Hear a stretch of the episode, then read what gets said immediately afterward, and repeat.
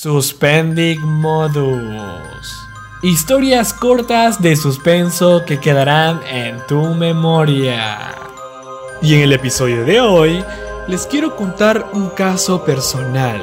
Un caso personal de un avistamiento extraterrestre o conocido como OVNI. En este caso, eh, vengo a comentarles a todos. Eh, mis oyentes que siempre están pendientes de Suspendic Modus, eh, en esta ocasión, eh, bueno, es un viaje que yo realizo al departamento de, Cusco, en el cual eh, voy de manera de visita para conocer un poco más de lo que es mi país, pero en este caso no es tan amigable. Esto sucedió cuando yo me dirigía a la ciudad imperial alrededor del 2010 más o menos. Eh, me dirigía con mis padres y eh, lo que voy a contar es no tengo una descripción tan clara de lo que pude ver en el lugar ya que lo que vi fue bastante impresionante con respecto a estos seres eh, de otro planeta. Lo que sí puedo afirmar es que no estamos solos. Lo vengo recalcando en todos mis podcasts que voy realizando hasta la fecha y les voy contando que en realidad hay otras cosas de las cuales nosotros desconocemos y pensamos que somos el punto del universo, el cual no es así.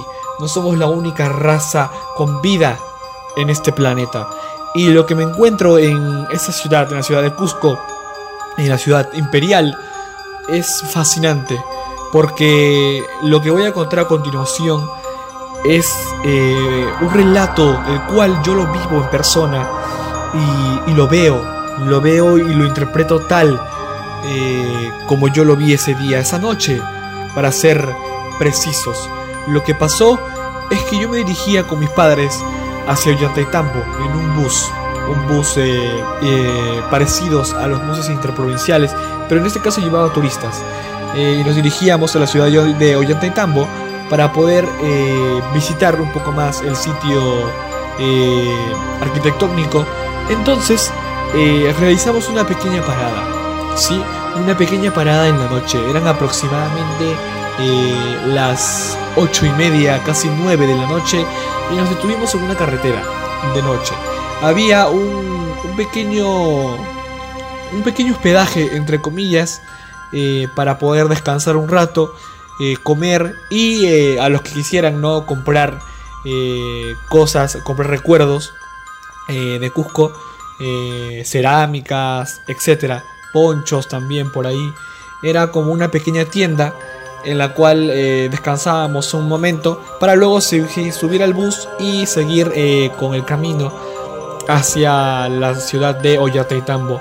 y sí, era complicado eh, al principio llegamos eh, y habían esos pastizales grandes eh, de más o menos 2 metros de altura en el cual aparecen en diferentes películas de suspenso, de miedo, cuando se graban en los parques, para más o menos describirles el tema, ¿no? De cómo era ese tipo de, de arbustos, si se puede decir así. era inmenso, sí, era inmenso, era grande, no se podía visualizar nada, tan solo el viento que movía las hojas. Eh, pero aquí va, aquí va la, situación en contexto. Lo que pasa es que terminando de descansar un poco en las tiendas, de ver, eh, de ver y comer eh, algunas cosas que te brindaba la agencia, nos retiramos, ¿sí? nos retiramos al bus, subimos eh, entonces yo soy una persona en la cual me gusta siempre estar eh, de una manera u otra pegada a la ventana porque me gusta ver bastante. No soy de dormir en los viajes más allá, sea de noche. Me gusta estar siempre al pendiente porque creo eh, en el cual creo en ver. Me trago un poquito porque ya estoy entrando en la parte en la cual veo este tipo de sucesos y no puedo dejar de pensar en lo que pudo haber pasado. Si decía algo, tal vez, ¿no?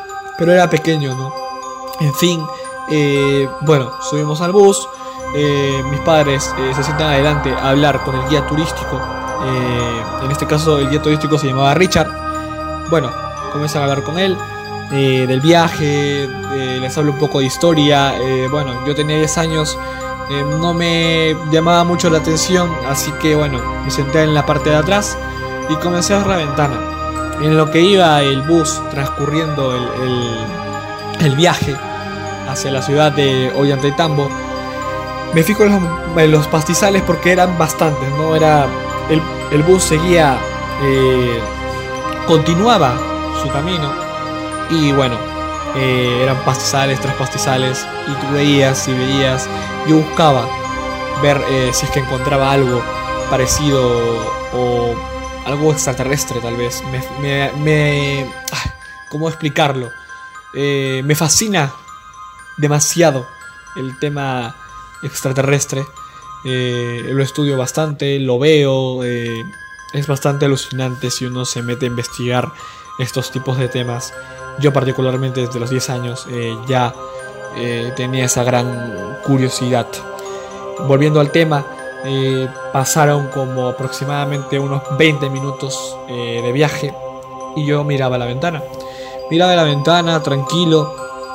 De repente me quedo un poco dormido, pero luego me levanto después de otros aproximadamente 15 minutos, creo, así lo vi yo eh, y me doy cuenta de algo.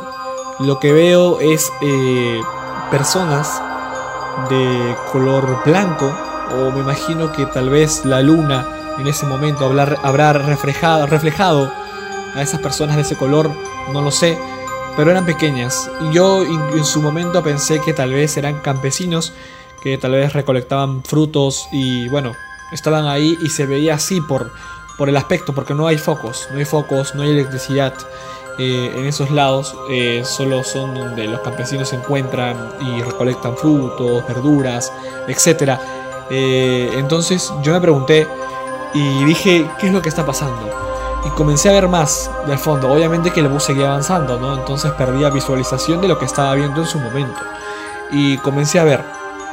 Y efectivamente, para mí no eran humanos. No eran humanos. Luego, al momento de mirarlos fijamente a la cara, que habrán sido por aproximadamente 5 segundos, eh, comencé a tener malestares eh, en la cabeza, ¿no? Me dolía la cabeza, eh, quería contárselos a mis papás, pero estaban conversando con el guía, así que no quise interrumpir. fue bastante complicado, bastante difícil para mí en ese momento, estaba asustado. Pero no, todos estaban durmiendo, turistas de diferentes países durmiendo, nadie con quien hablar tampoco ni comentar, mis padres estaban adelante, entonces era para mí bastante complicado. Yo sé lo que vi esa noche, eh, personas blancas, ojos redondos, eh, no veía nariz, eh, tampoco boca. Es lo que pude escribir, literal estaban al costado mío de la ventana, pero la velocidad del auto, del bus, perdón, es diferente. Entonces no pude diferenciar lo que vi en ese momento, pero lo que vi me asustó bastante. luego, pues, como lo vine mencionando en mis anteriores podcasts, en su momento recibía eh, molestias en casa, me molestaban.